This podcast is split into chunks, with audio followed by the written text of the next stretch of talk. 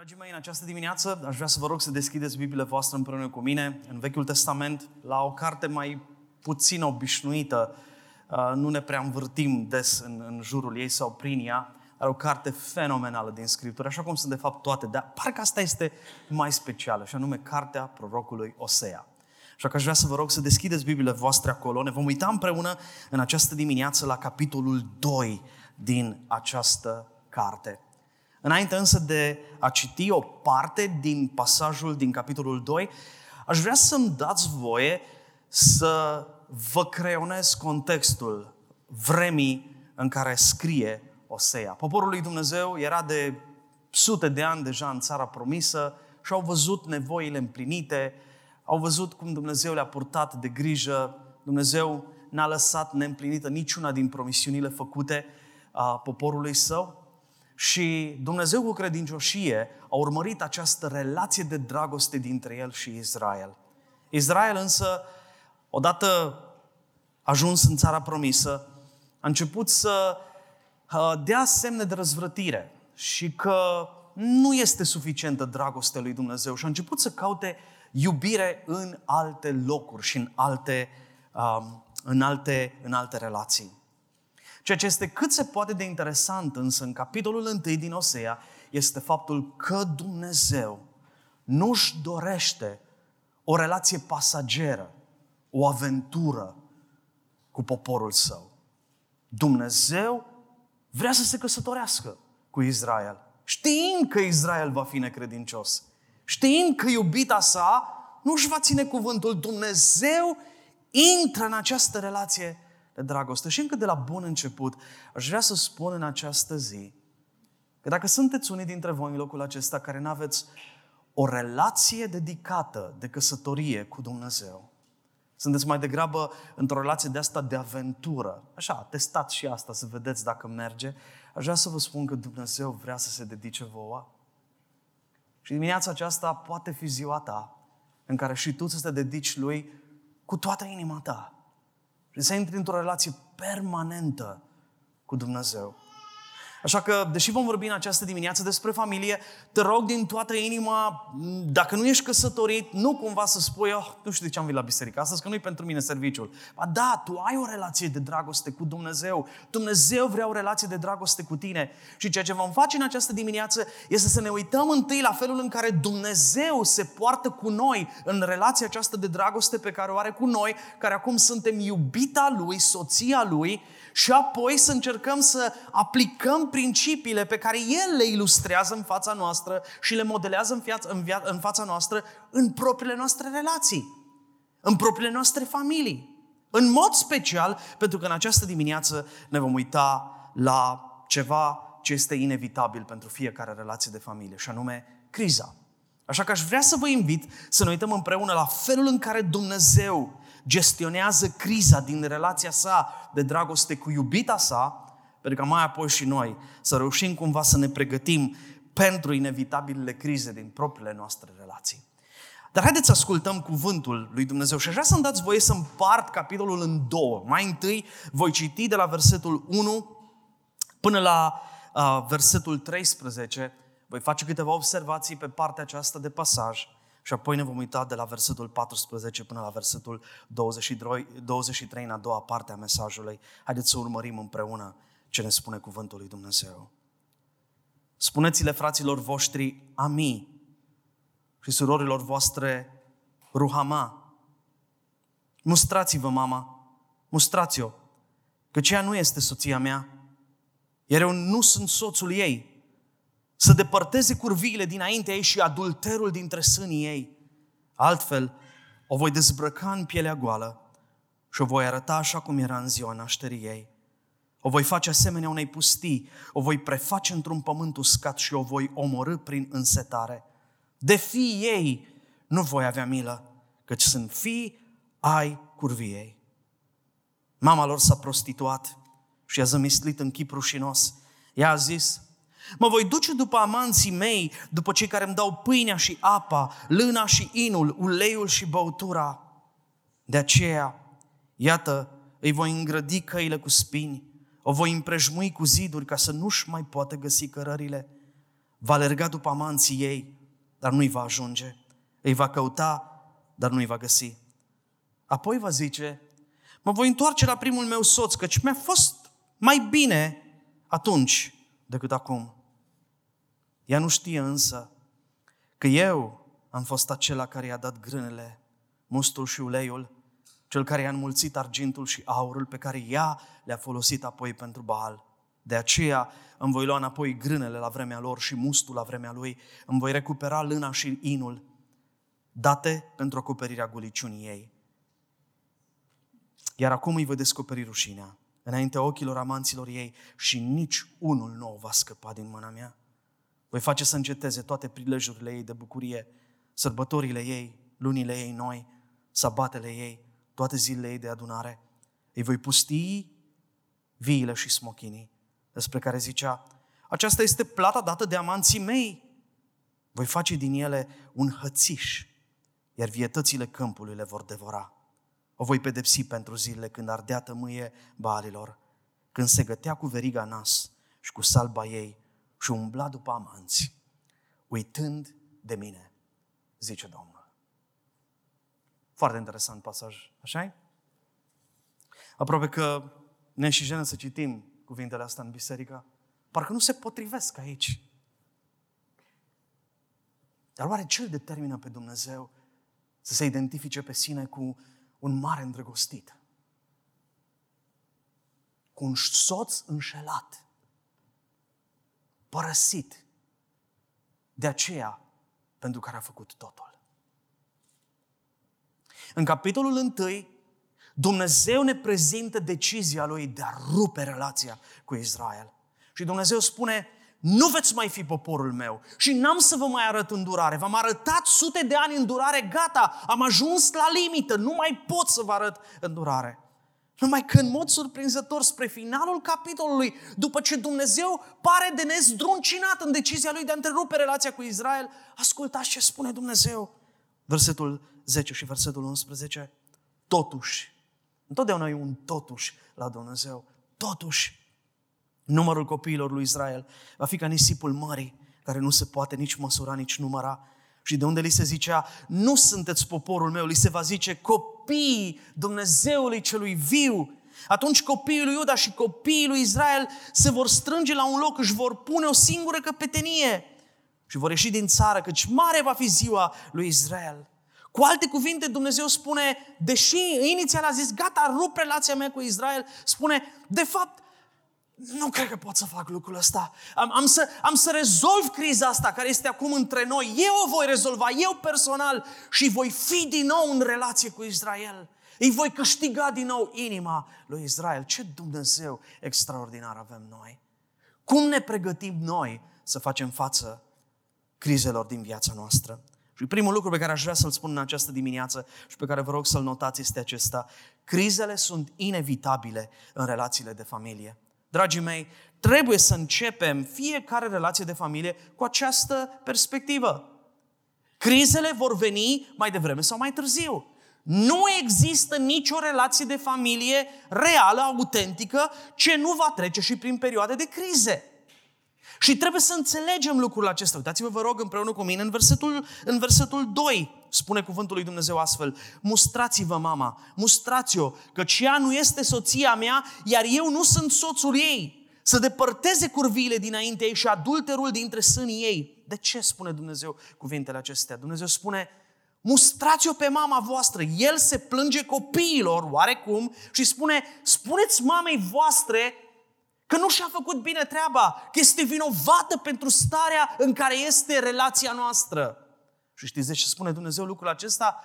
Pentru că ceea ce trăiau ei, adică generația căreia vorbea Osea, era rezultatul, era, erau consecințele crizelor din trecut dintre Dumnezeu și Israel, pe care Israel n-a vrut să le rezolve. În ciuda tuturor încercărilor lui Dumnezeu de a rezolva aceste crize. Israel a spus, lasă că o să treacă timpul și timpul le rezolvă pe toate. Tu ai spus vreodată lucrul ăsta? Când ai trecut prin vreo criză de familie, lasă că timpul o să rezolve pe toate. Ascultați-mă, timpul nu rezolvă nimic. Absolut nimic. Mai ales când este vorba despre relații de familie. Și când e vorba despre crize în relații de dragoste, de familie, timpul de fapt agravează lucrurile, le adâncește. Iar ceea ce trăiau copiii din relația aceasta erau consecințele unor crize nerezolvate. Dumnezeu nu vrea să trecem în mod superficial peste crize. Așa că cei care vă pregătiți să vă căsătoriți, mai devreme sau mai târziu, trebuie să vă aduceți aminte că în relațiile de familie, crizele sunt inevitabile. Dar e foarte important să ne punem de acord cu privire la ce este o criză. De ce? Pentru că există tendința aceasta la mica, mai ales când, când, când ne căsătorim și suntem proaspeți în, în relație de dragoste, la primul dezacord pe care îl avem să zicem, criză, wow, nu ne-am putut hotărâ, ne ducem în luna de miere în Grecia sau ne ducem uh, la, la Corbu? Nu, nu știm care e și, dole, așa ne-am certat, m-am speriat, oare, oare n-am greșit că m-am căsătorit? Ascultați-mă, nu fiecare dispută de asta, nu, nu fiecare discuție contradictorie este o criză. E foarte important să înțelegem cu toții ce anume este o criză și de la cine să învățăm ce anume este o criză dacă nu de la Dumnezeu. Cum numește El crizele în familie, ca să le înțelegem așa cum trebuie. Pentru ca nu cumva, în timp ce în fiecare săptămână zicem, iară trecem printr-o criză, iară trecem printr-o criză, avem noi pe cineva la noi în biserică care ori de câte ori îl sun, cum sunteți? Uh, trecem printr-o criză. Băi, voi numai într-o criză o țineți. Și când te aduci și încerci să afli despre ce este vorba, îți dai seama că de fapt e o, e o contradicție pe niște chestii de-astea care până la urmă sunt copilărești. Ei, problema este că folosind atât de mult, atât de frecvent cuvântul criză, criză, criză, criză, când vine criza aia adevărată, pentru că va veni, pentru că e inevitabilă, am strigat de atâtea ori, uită lupul, încât pur și simplu, când vine lupul cu adevărat, am devenit anesteziați în simțămintele noastre și în, în capacitățile noastre de a reacționa și spune, o, Doamne, acum lucrurile sunt serioase, nu e vorba doar de o contradicție, nu e vorba doar de dispută pe păreri personale. Familia noastră e în criză și trebuie să facem tot ce ne stă în putință să salvăm această criză. Sau să ne folosim atât de mult resursele în disputele astea mărunte de 2 lei, încât în momentul în care vine criza cu adevărat, să nu mai avem deloc energie să luptăm pentru familia noastră și să spunem că singurul lucru pe care îl putem face este să abandonăm. Iar abandonul nu înseamnă neapărat mers la judecător sau la notar ca să divorțăm. Înseamnă pur și simplu că m-am resemnat și în inima mea sunt divorțat de fapt, chiar dacă nu de drept. Prin urmare, la ce anume ne referim când vorbim despre crize? Cum înțelege Dumnezeu criza dintre El și poporul său? Și primul lucru pe care aș vrea să-l notați aici și să-l rețineți este lipsa recunoștinței pentru eforturile partenerului tău. Acesta e un semn clar de prezența crizei într-o familie. Și aș vrea să vă uitați împreună cu mine în versetul 5. Spune Domnul astfel. Mama lor s-a prostituat și a zămislit în chip rușinos. Ea a zis, mă voi duce după amanții mei, după cei care îmi dau pâinea și apa, lâna și inul, uleiul și băutura. Iar Domnul spune în versetul 8, ea nu știa însă că eu am fost acela care i-a dat grânele mustul și uleiul, cel care i-a înmulțit argintul și aurul pe care ea le-a folosit apoi pentru Baal. Observați, vă rog, iubita lui Dumnezeu are anumite nevoi și normal să ai nevoi și sunt justificate și nu sunt păcătoase. Are nevoie de lână, are nevoie de ulei, are nevoie de apă, are nevoie de mâncare, are nevoie de, ce, de lucruri cu care să se îmbrace, are nevoie de tot felul de lucruri pe care să le pună pe corpul ei. E cât se poate de normal să ai toate aceste nevoi. Și nu-i păcătos că ai aceste nevoi. Iar Dumnezeu, ca un soț impecabil, pentru că Dumnezeu, într-adevăr, e un soț impecabil, e un, e un iubit impecabil. Dumnezeu, ca un soț impecabil, a făcut eforturi, a muncit, a tras tare pentru ca soției lui să nu îi lipsească nimic. să aibă tot ce îi trebuie. Dar atunci când a văzut toate lucrurile astea că le are, soția lui Dumnezeu, iubita lui Dumnezeu, a spus, e, asta nu cred că sunt de la Dumnezeu, nu sunt de la soțul meu. Mă duc după amanții mei. Pentru că fie nu era de ajuns ce a dat Dumnezeu, fie nici măcar nu realiza că ceea ce avea era atât de mult, era atât de îmbelșugat încât nu mai avea nevoie de lucrurile pe care le puteau să le primească de la amanții ei. Și când se uita la lucrurile pe care le avea, spunea, sunt ale mele, le-am primit. Și Dumnezeu spune, oh, nu sunt ale tale, sunt ale mele, câștigate pe munca mea, pe sudoarea mea. Eu am depus efortul, eu m-am consumat, eu m-am cheltuit pentru ca tu să ai tot ce-ți trebuie și să nu duci lipsă de nimic. Adevărul este, dragii mei, că în relațiile dintre noi, în familie, putem să ajungem la astfel de situații. Încât să nu vedem eforturile pe care le depune cel de lângă noi. Ca să ne împlinească nevoile. Sau atunci când le vedem, le considerăm ca lucruri normale, ca lucruri de apucat. Ce altă treabă are nevastă mea decât să facă mâncare? Ce, ce, ce altceva are altceva de făcut decât să mă, mă îmbrace pe mine, cum trebuie să mă calce pe mine și să-mi spele hainele pentru că până la urmă e în joc reputația ei. Dacă eu mă duc șifonat și mă duc, nu știu, cavai de capul meu, oamenii o să vorbească de rău pe ea, pe soția mea. Prin urmare, e treaba ei, nu? Și ajungem efectiv să nu mai apreciem eforturile celuilalt și să nu mai avem recunoștință pentru ele. Și să nu ne luăm timp să spunem, draga mea, îți mulțumesc. Văd cât te străduiești. Nu ți-a ieșit mâncarea de data asta, nu vă recomand să spuneți asta, dar tu știi că nu i-a preieșit de data asta. Dar apreciem efortul și munca și interesul. Și să o vezi cum face tot ce stă în putință să-ți comunice că ești important pentru ea și că te iubește și că nu există altă persoană mai important, mai importantă în viața ei decât tine. Sau invers. Când tu, ca soție, nu vezi toate eforturile soțului tău, faptul că se duce la muncă pentru că pur și simplu îi place să știe că tu ai tot ce-ți trebuie, că te simți în siguranță, că te simți protejată, că te simți iubită. Și te plângi pentru lucrurile alea mărunte și nu vezi efortul pe care îl depune El. Asta doar dacă vorbim despre lucrurile astea materiale. Dar există mult mai multe nevoi ale noastre. Mi-aduc aminte de primii ani ai căsniciei noastre, când soția mea aproape că nici nu era cunoscută în biserică pe nume. Ea era privită întotdeauna ca soția lui Marius. Așa vorbeau oamenii despre ea. Pentru că ani de zile a stat în umbra mea să-mi crească copilul, să-mi îngrijească casa, să se asigură că avem tot ceea ce ne trebuie pentru ca eu să-mi pot face lucrarea. Oare eforturile astea nu înseamnă ceva pentru care ar trebui să fii recunoscător? Nu ar trebui să-i spun, draga mea, cât apreciez faptul că ți-ai sacrificat visurile și planurile și dorințele, te-ai lăsat pe tine, pe planul 2, ca să mă ajuți pe mine. Și apoi, la rândul meu, nu doar să-mi exprim recunoștința, să o încurajez să-și urmeze visurile. Și a ferit și în momentul ăla în familia noastră când am spus, draga mea, zboară, zboară.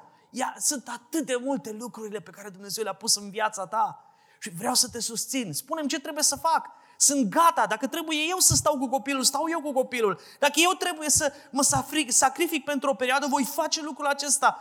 Dar vreau să te văd că ești realizată și împlinită și că te dezvolți în felul în care Dumnezeu te-a structurat pe tine. Pentru că, dragii mei,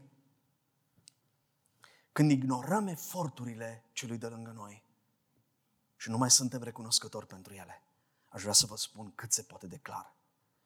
E o criză și una puternică. Și te întreb, ești cumva în situația asta? Când a fost ultima oară când ai spus mulțumesc? Când te-ai rugat ultima oară, nu pentru soția ta când erai tu singur, efectiv să o iei de mână și să o așezi undeva să te rogi pentru ea și să-i spui, Doamne, soția mea, o văd că e obosită, o văd că e puizată, Doamne, binecuvintează-o. Și Doamne, dă-mi înțelepciune dacă trebuie să, să o ajut eu, să nu mai fie atât de epuizată. Doamne, dă-mi înțelepciune să știu cum să fac lucrul acesta. S-ar putea să credeți că lucrurile astea sunt demodate. E adevărat, s-ar putea să fiu demodat. Dar îmi place mai degrabă să fiu pe lungimea de unda lui Dumnezeu și demodat decât emancipat și departe de ceea ce gândește Dumnezeu. Asta e criză. Dar numai atât, în niciun caz, sunt mult mai multe alte lucrurile. Și vreau să vă uitați împreună cu mine în, uh, în versetul uh, în versetul 5, ca să înțelegem cealaltă criză sau o altă parte a crizei. Spune Domnul din nou, ea a zis, mă voi duce după amanții mei, după care îmi dau pâinea și apa, lâna și inul, uleiul și băutura. Ce înseamnă asta? Pur și simplu, faptul că iubita lui Dumnezeu căuta în altă parte ceea ce numai persoana iubită ar fi trebuit să-i dea. Căuta în altă parte ceea ce numai persoana iubită îi putea da. Israel căuta împlinirea în tot felul de lucruri și nu în Dumnezeu. Gândiți-vă, în bogăție, în alianțe, în reputația lui Israel trebuia să fie cea mai tare națiune dintre toate. Își dorea foarte mult lucrul ăsta și Dumnezeu își dorea lucrul ăsta pentru Israel. Dar în termenii lui. Ei, Israel era dispus să renunțe la orice, să sacrifice, să compromită relația, lui, relația ei cu Dumnezeu, numai ca să aibă lucrurile acestea. Pentru că ceea ce oferea Dumnezeu era fie insuficient, fie era altceva decât aștepta ea. Și, dragii mei, aplicația în, în relațiile noastre de familie cât se poate directă și cât se poate de simplă. Când noi căutăm în alte locuri ceea ce ar trebui de fapt să căutăm doar în familie, noi ne aflăm de fapt într-o criză profundă. Și bineînțeles că lucrul acesta este valabil când căutăm o relație în afara căsătoriei. Când căutăm aprecierea, mulțumirea, dragostea unei alte persoane decât soțul, soția cu care m-am căsătorit, este absolut clar că suntem într-o criză serioasă. Pentru că mie nu mi-ajunge ce mi oferă soția mea. Nu mi este suficient ceea ce îmi dă soțul meu, prin urmare trebuie să caut în alte locuri. Dar nu doar atât, dragii mei, nu vă grăbiți, pentru că unii dintre voi spuneți, Hu, am scăpat, eu n-am o astfel de relație, deci asta nu mi se aplică. Hai, stai, stai, stai puțin, nu te grăbi. Dar chestia aia cu serviciul tău, că îți place să te duci la serviciu, pentru că acolo ești apreciat și îți împlinești nevoia de semnificație. Și acolo ești respectat. Acasă parcă nu prea. Și prin urmare, te duci cu, cu tragere de inimă la serviciu, iar când vine vremea de dus acasă, uh, iar mă duc acasă, iar e complicat, iar o să fie... Pentru că pur și simplu tu ai o relație adulteră cu serviciul tău. Dar realizările tale profesionale, încă o nouă diplomă, încă, încă un nou proiect, o, o nouă mărire de salariu, o, o, o nouă înaintare în, în poziția în care sunt în companie. Nu că lucrurile astea sunt păcătoase, încă o dată spun, lucrurile acestea nu sunt păcătoase în ele însele, dar când ele sunt căutate de inima mea pentru, ca, pentru a împlini un gol pe care soția mea sau soțul meu nu mi le poate împlini, atunci într-adevăr este păcătos.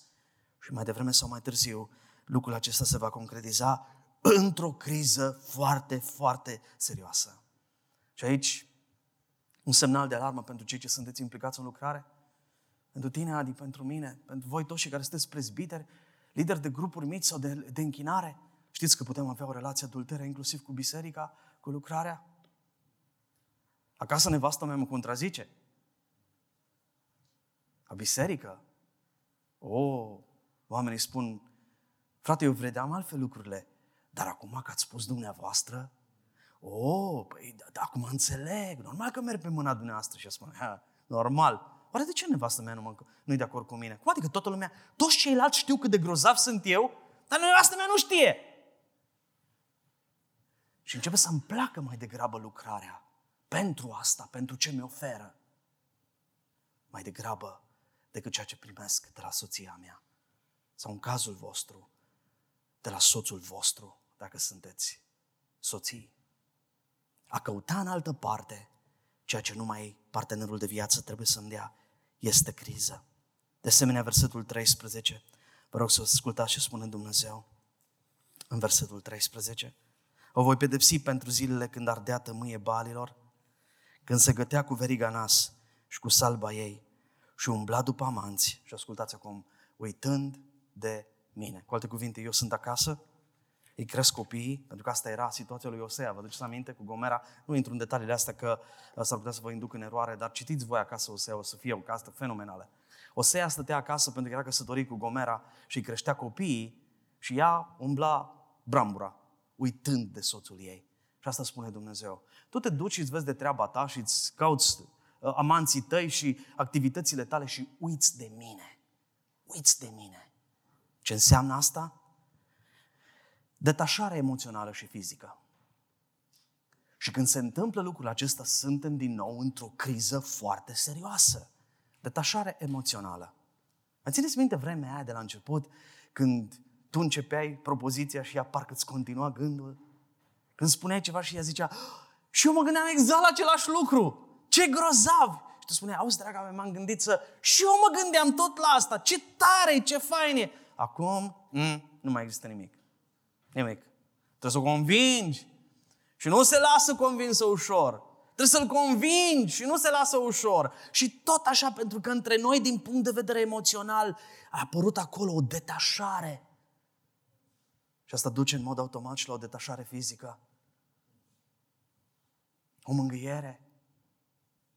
O îmbrățișare. Nu ca să ajungem la sex, ci pur și simplu ca să ne îmbrățiș. Să o îmbrățișez pentru că o vezi că e obosită, vezi că este, că se chinuie, că se luptă și vrei pur și simplu să o îmbrățișezi. Un sărut. Te iubesc, draga mea. Toate astea au dispărut. Ele nu vin prima dată, vine mai întâi detașarea emoțională și apoi ajunge la detașarea aceasta. Dacă sunteți într-o asemenea situație, dragii mei, sunteți într-o criză sau aproape de o criză.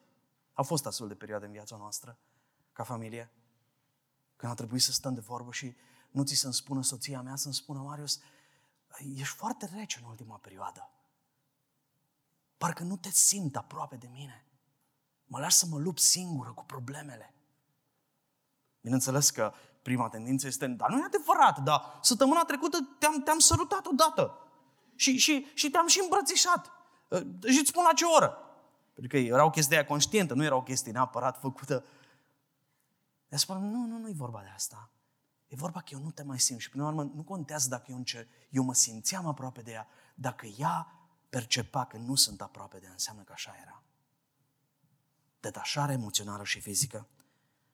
Și de asemenea, versetul 8, mă reîntorc la versetul 8, acolo unde Domnul spune lui Israel că tu te duceai după uh, grâul și mustul pe care ți-l dădeau amanții tăi, dar tu nu știai că eu am fost acela care ți-a dat grânele, mustul și uleiul, cel care ți-a înmulțit argintul și aurul pe care tu le-ai folosit apoi pentru Baal. Ascultați-mă cu atenție.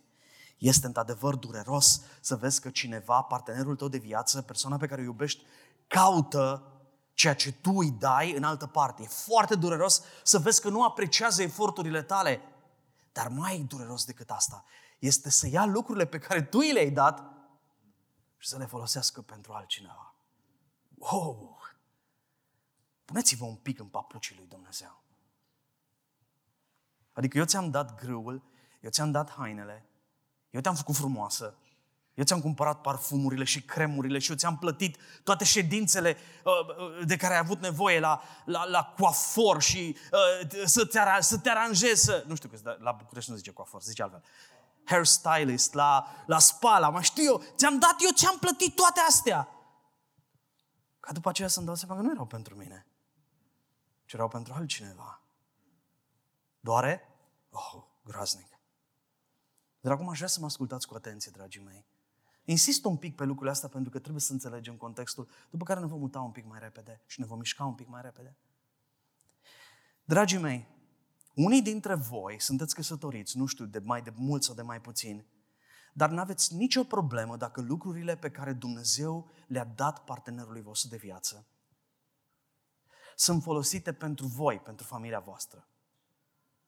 Și vă știți că n-ar trebui să fie așa, dar dacă sunt folosite pentru voi, e ok. Bine că nu le folosește pentru altcineva. Haideți să vă dau un exemplu, ca să fie cât se poate de clar. Soțul tău nu se roagă. Tu vezi că el nu mai are timp cu Dumnezeu. Dar nu te îngrijorează lucrurile astea. Câtă vreme timpul acela pe care îl alocă, ar fi trebuit să-l aloce lui Dumnezeu, ți-l alocă ție, ca soție. El nu mai este implicat în viața grupurilor mici. N-are timp pentru așa ceva. Dar tu ești ok cu lucrul ăsta dacă timpul acela pentru grupurile mici îl folosiți ca să vă duceți voi împreună la iarbă verde sau la grătar sau la mare. Pentru că până la urmă îl folosește pentru tine. Și tu ești de acord și închizi ochii. Și tu nu-ți stai seama în ce pericol este soțul tău. Pentru că o asemenea, o asemenea viață, o asemenea, un asemenea mod de gândire încurajează egoismul lui, egoismul tău. Și când pur și simplu noi ajungem în afară, primit în scopuri egoiste, noi suntem în fața cele mai profunde crize din relație. Prin urmare, când îl vezi pe soțul tău că ia din timpul pe care ar trebui să îl dea lui Dumnezeu, pe care tot Dumnezeu i l-a dat, ca să ți-l dea ție, oprește-te și spune dragul meu, eu nu vreau timpul tău cu Dumnezeu. Eu nu vreau un soț care să mă iubească pe mine mai mult decât pe Dumnezeu. Din nou, așa că e demodată chestia asta. De unde vii, mă? De la Brăila? E adevărat, de la Brăila vin. Dar vin de asemenea după 28 de ani de căsnicie. Și știu cum era familia noastră când nu Dumnezeu era pe locul întâi familia noastră. Și știu de ce prostie eram în stare să fac. Și cât de tare mi-am rănit soția în perioadele în care încercam să-i ofer ei ceea ce ar fi trebuit să-i dau lui Dumnezeu. Și mulțumesc lui Dumnezeu pentru harul pe care ne l-a dat împreună ca familie și că ne-a cercetat și ne-am hotărât împreună că în viața noastră niciodată celălalt nu va fi pe locul întâi. Soția mea știe, ea nu-i pe locul întâi în viața mea. Și eu știu că eu nu sunt în locul, pe locul întâi în viața ei și e ok. Pentru că în viața noastră pe locul întâi e Dumnezeu. Nu accepta aceste compromisuri doar uh, pur și simplu uh, resemnându-te și acceptând această imagine de cel puțin îmi dă mie timpul ăsta. Ia uite, ia până și din timpul pe care ar trebui să-l dea lui Dumnezeu mie. O, sperie-te, fii îngrozită, începe să tremuri. Ești în fața unei crize foarte serioase. Bun. Dar acum, pasul următor pe care aș vrea să-l facem este de unde știi că tu ești într-o criză sau că familia ta este într-o criză? Cineva mi-a spus după primul serviciu, adevărul este că în timp ce ascultam predica mă întrebam, măi, nu cumva sunt și eu într-o criză de asta? Nu, nu e nevoie să inventați acum, aș să ziceți, să vă puneți cenușă în cap în mod, în mod nejustificat, dar în același timp nici nu vreau să rămâneți în ceață și să fiți într-o criză, să spuneți, eu nu cred că sunt într-o criză. Cum arată o familie în criză? De aceea al doilea lucru pe care în această dimineață vom încerca să-l prezentăm este tabloul unei familii în criză. Haideți să vedem ce spune cuvântul lui Dumnezeu. Versetul 2. Mustrați-vă mama mustrați-o, că cea nu este soția mea, iar eu nu sunt soțul ei. Să-și depărteze curviile dinainte ei și adulterul dintre sânii ei. Altfel o voi dezbrăca în pielea goală și o voi arăta așa cum era ea în ziua nașterii. Voi face asemenea unei pustii. Și Dumnezeu continuă și continuă și apar tot felul de acuzații. Și ăsta e primul semn al unei familii aflate în criză. Acuzații reciproce. Ne acuzăm, ne acuzăm, ne acuzăm. Din nou, nu este vorba despre o dispută, nu e vorba despre opinii contradictorii cu privire la ceva. Noi acum vrem să ne mutăm de la apartament la casă. Știți câte dispute avem de astea contradictorii? Eu vreau, nu știu, culoarea gri la pereți. Uh, nu ți vrea alb și e o criză? Dacă m-aș duce la prezbitere, le spune, dragii mei, suntem într-o criză serioasă cu familia, că nu știm ce culoare să dăm pe pereți. Zic, băi, duceți-vă și vedeți-vă de treaba voastră. Ia, creșteți mari, faceți-vă mari, maturizați-vă. Nu asta e vorba, nu despre asta vorbesc. Când vorbesc despre acuzații reciproce, vorbim despre atacuri frontale la persoană. Tu întotdeauna ai făcut lucrurile astea. Tu întotdeauna ai fost negativistă. Tu întotdeauna ți-ai ținut părerea. Niciodată nu ai lăsat de la tine. Tu întotdeauna ai fost egoist, niciodată nu m-ai ascultat, n-ai avut timp pentru mine, nu ți-a păsat decât de tine. Și începem să ne atacăm unii pe alții și cu cât apar acuzațiile în dreptul meu, arunc și eu acuzații și mai tare în, în dreptul ei. Și există un dute vino de ăsta, un meci de ăsta de box în care dăm și vedem care rămâne în picioare. Dacă așa arată familia ta, dragul meu, îți spun sincer și cât se poate declara, te afli într-o perioadă de criză. Al doilea lucru. Vă rog să vă uitați împreună cu mine tot în pasaj, în versetul 6. Domnul spune de aceea, iată îi voi îngrădi căile cu spini, o voi împrejmui cu ziduri, ca să nu-și mai poată găsi cărările. Este blocajul. Cel de-al doilea semn este blocajul. Observați, incertitudine, lipsa direcției, nu avem viziune cu privire la familia noastră, nu avem nicio viziune cu privire la copiii noștri. Am fost săptămâna trecută în, într-un caz de consiliere în, în, într-o familie de la în biserică care se certau pe seama copiilor și am întrebat oameni buni, voi aveți o viziune cu privire la copiii voștri? Nu avem. Ce o ieși, ori ieși, nu știu.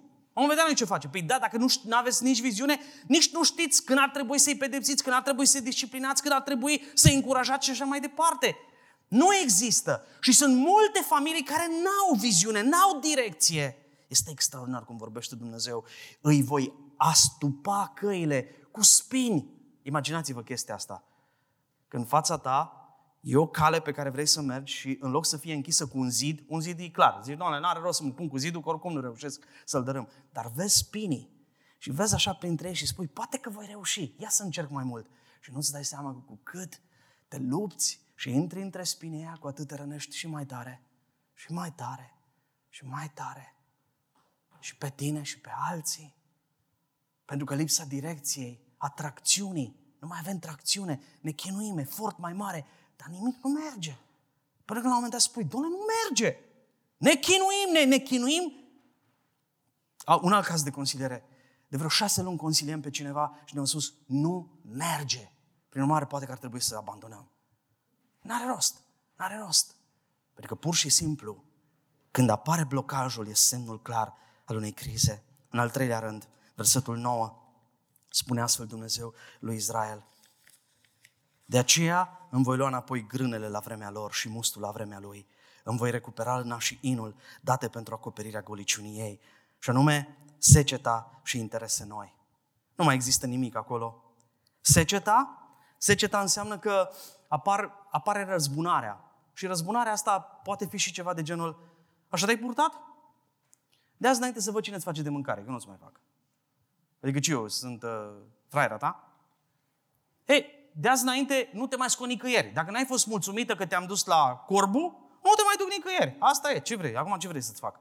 Și începe să ne răzbunăm unii până într-acolo încât ajungem la un moment dat să ne șantajăm și din punct de vedere intim. Să spunem, tu mâna pe mine nu mai pui.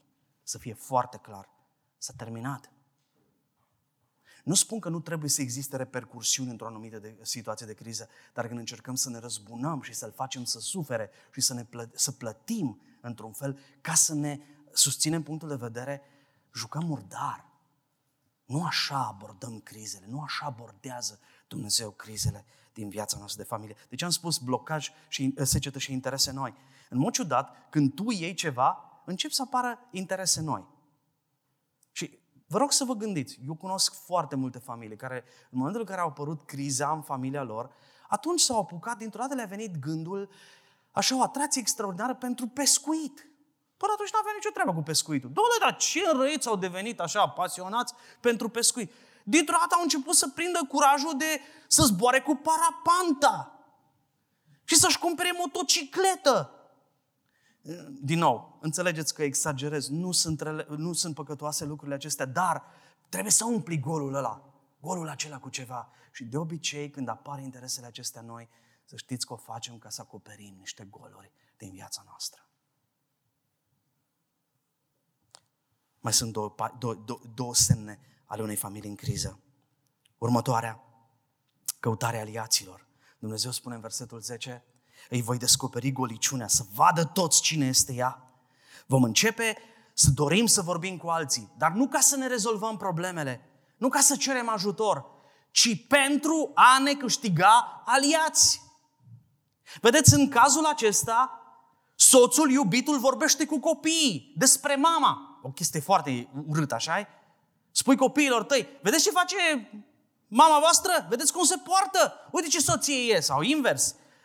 Soția spune copiilor despre tata. Tatăl vostru nu vă iubește, dacă v-ar iubi, v-ar acorda mai multă atenție. Da, da, da. Și începe, pur și simplu, dar de ce facem toate lucrurile astea? Pentru că avem nevoie să vorbim? Da, pentru că avem nevoie să vorbim. În același timp, vrem să ne găsim aliați care să ne susțină punctul de vedere și care să ne ajute în procesul acesta. Și ultimul lucru aici, versetul 11, spune Domnul astfel. Voi face să înceteze toate prilejurile ei de bucurie, sărbătorile ei, lunile ei noi, săpatele ei și toate zilele ei de adunare, cu alte cuvinte, încetarea sărbătorii și a bucuriei. Nu mai există nicio bucurie în relația aceea. S-a terminat totul. Nu are rost să continuăm. Și toate astea pentru că pur și simplu n-am identificat criza la timp și n-am reușit să facem ceva pentru a depăși. Acum câteva luni a venit la mine o soră de la noi din biserică care mi-a zis că are probleme cu soțul ei și a început să-mi vorbească. Cred că mi-a povestit vreo două ceasuri despre ce nu face soțul ei, despre cum se poartă soțul ei, despre cât de egoist este, cât de neatent este față de ea și față de copii. După care a început să povestească despre ce face el și cât, cât de, de, de evident este faptul că el nu mai iubește pe ea. Și apoi, după ce a vorbit ea mult, am zis, auzi, vreau să te întreb, dar relația ta cu Dumnezeu cum este în perioada asta? Și a zis, ei, nu e bună relația mea cu Dumnezeu, dar nu pentru asta am venit la tine. Lasă asta că ne ocupăm noi de ea altă dată. Eu am venit să îl repar pe, pe bărbatul meu. Ăsta e problema. Eu lasă că discutăm noi și despre Dumnezeu. Și atunci am înțeles care era problema. Și înțelegeți și voi, așa E atât de evident. Ea nu era deranjată de relație cu Dumnezeu. Pentru că tot ceea ce își dorea era să-l aibă pe soțul ei pentru ea. Faptul că el nu era cu inimă întreagă pentru Dumnezeu era mai puțin important decât faptul că ea nu era, el nu era cu inimă întreagă pentru ea. Și mulți dintre voi gândiți în termenii aceștia. Câtă vreme mă iubește pe mine, nu are importanță că relația lui cu Dumnezeu scârție și nu e cum trebuie. Ascultă-mă cu atenție, draga mea, dragul meu. Dacă el nu mai este cu inimă întreagă pentru Dumnezeu, merge pe drumul de a se îndepărta și de tine. Pentru că nimic altceva nu-l va ține lângă tine în afară de o inimă dedicată 100% pentru Dumnezeu. Și dacă ăștia sunteți voi, vă rog,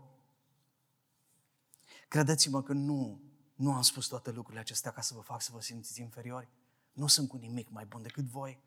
Nu sunt. Nu am venit aici să vă fac să vă simțiți mai vinovați decât sunteți.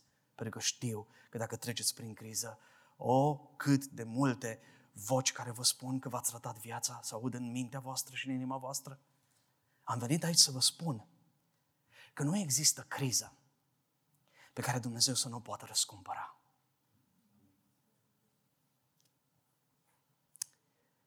Că nu există criză pentru care Dumnezeu să nu aibă soluții. Nu sunt ale noastre, sunt ale Lui.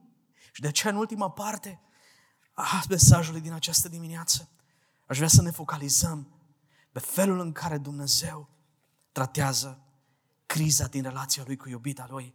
Și acesta este al treilea lucru la care aș vrea să ne uităm, și anume, crizele oferă oportunități unice pentru renoirea relației. Slavă Domnului pentru asta, slavă lui Dumnezeu pentru asta, crizele, dar trebuie să ne sperie de în același timp să ne gândim că dincolo de criză e posibilitatea renoirii relației noastre. Nu prin puterea noastră, ci prin puterea lui Dumnezeu. A unui Dumnezeu care cu asta se ocupă, cu răscumpărarea, cu restaurarea, cu repararea vieților făcute praf și a familiilor făcute praf. Și de la versetul 14 Dumnezeu despre asta vorbește și vrea să ascultați și spune Domnul.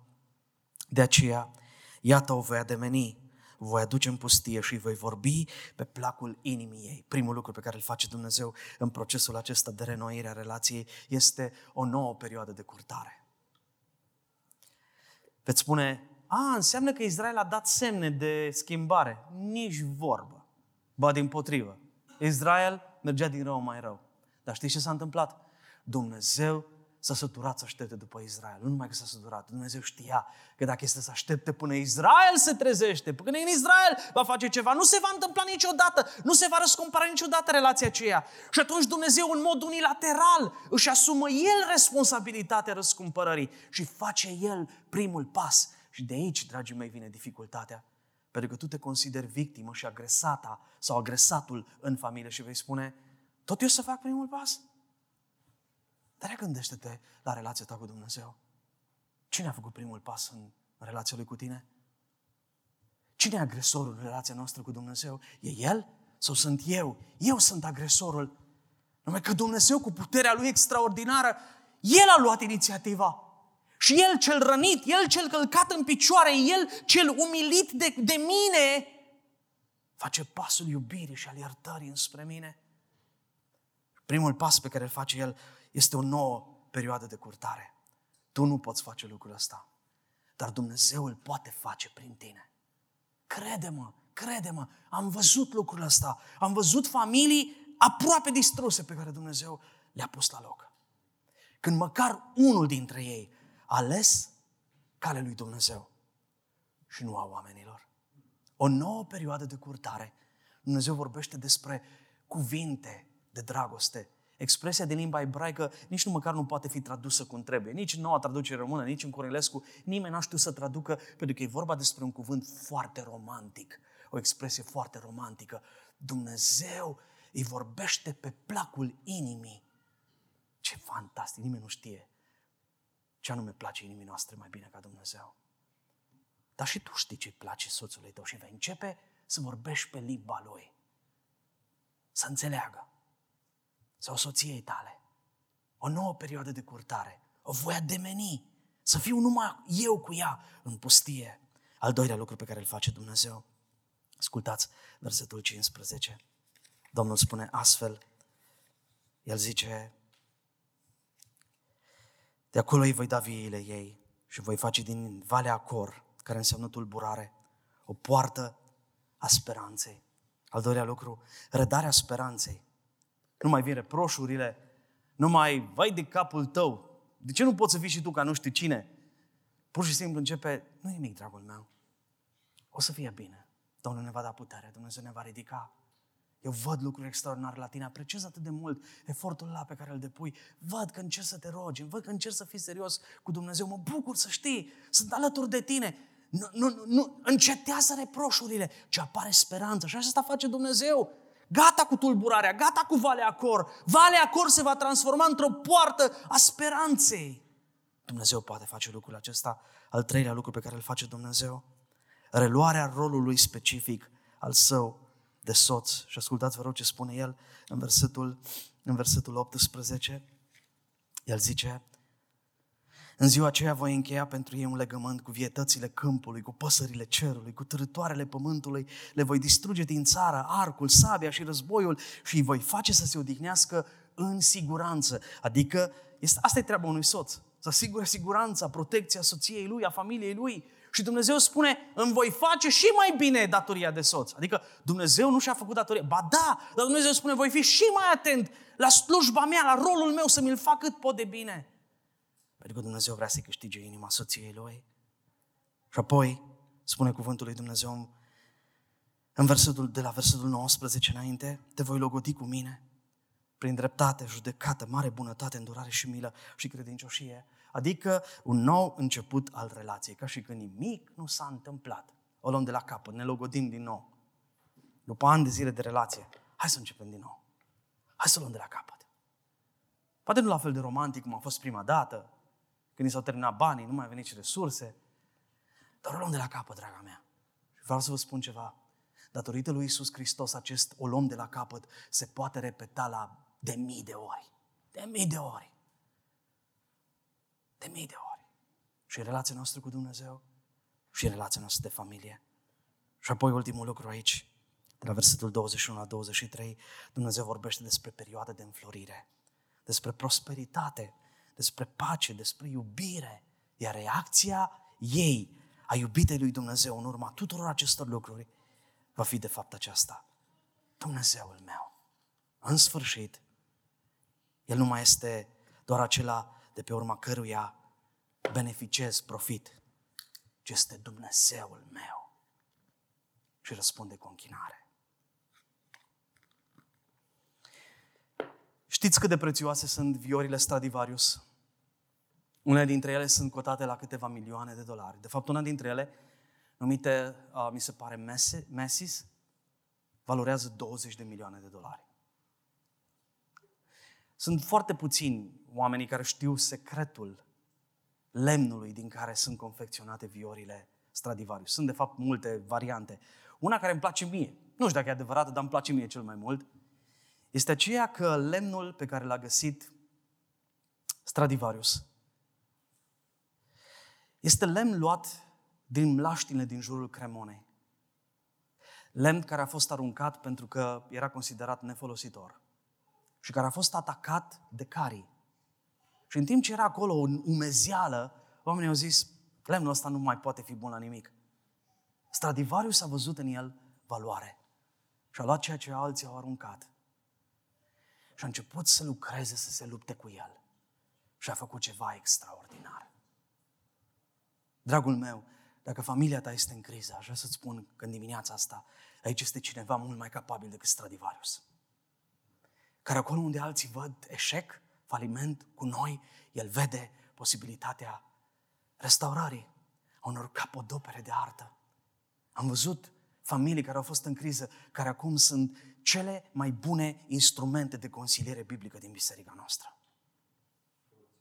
Sunt oameni care au fost la un pas de divorț, care acum sunt mărturii ale puterii Evangheliei pentru alții. Și tu poți fi la fel. Dar cineva trebuie să aleagă să meargă pe calea lui Dumnezeu. Ar fi bine să mergeți amândoi, dar dacă nu se poate, măcar unul. Măcar unul. Prin puterea lui Dumnezeu se pot face lucruri extraordinare. Iar pentru voi, cei care nu sunteți căsătoriți, dar care sunteți încă într-o aventură cu Dumnezeu, vă rog din toată inima în această dimineață, nu plecați de aici încă în aventură cu Dumnezeu, ci căsătoriți cu El.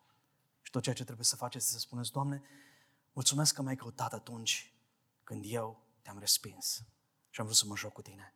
Mulțumesc pentru consecvența Ta, pentru dedicarea Ta, pentru că L-ai dat pe Iisus Hristos să moară pentru mine.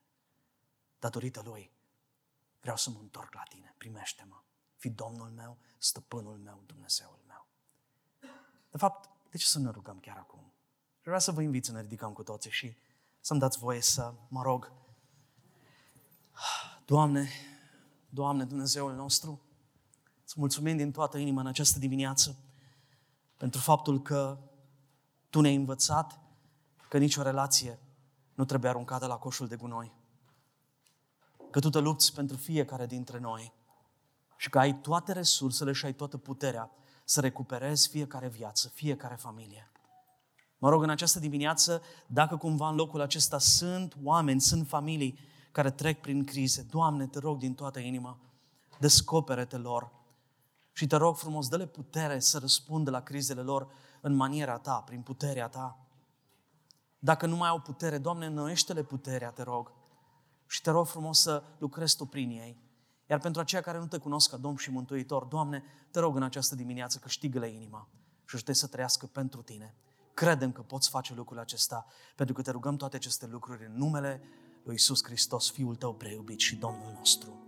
Amin.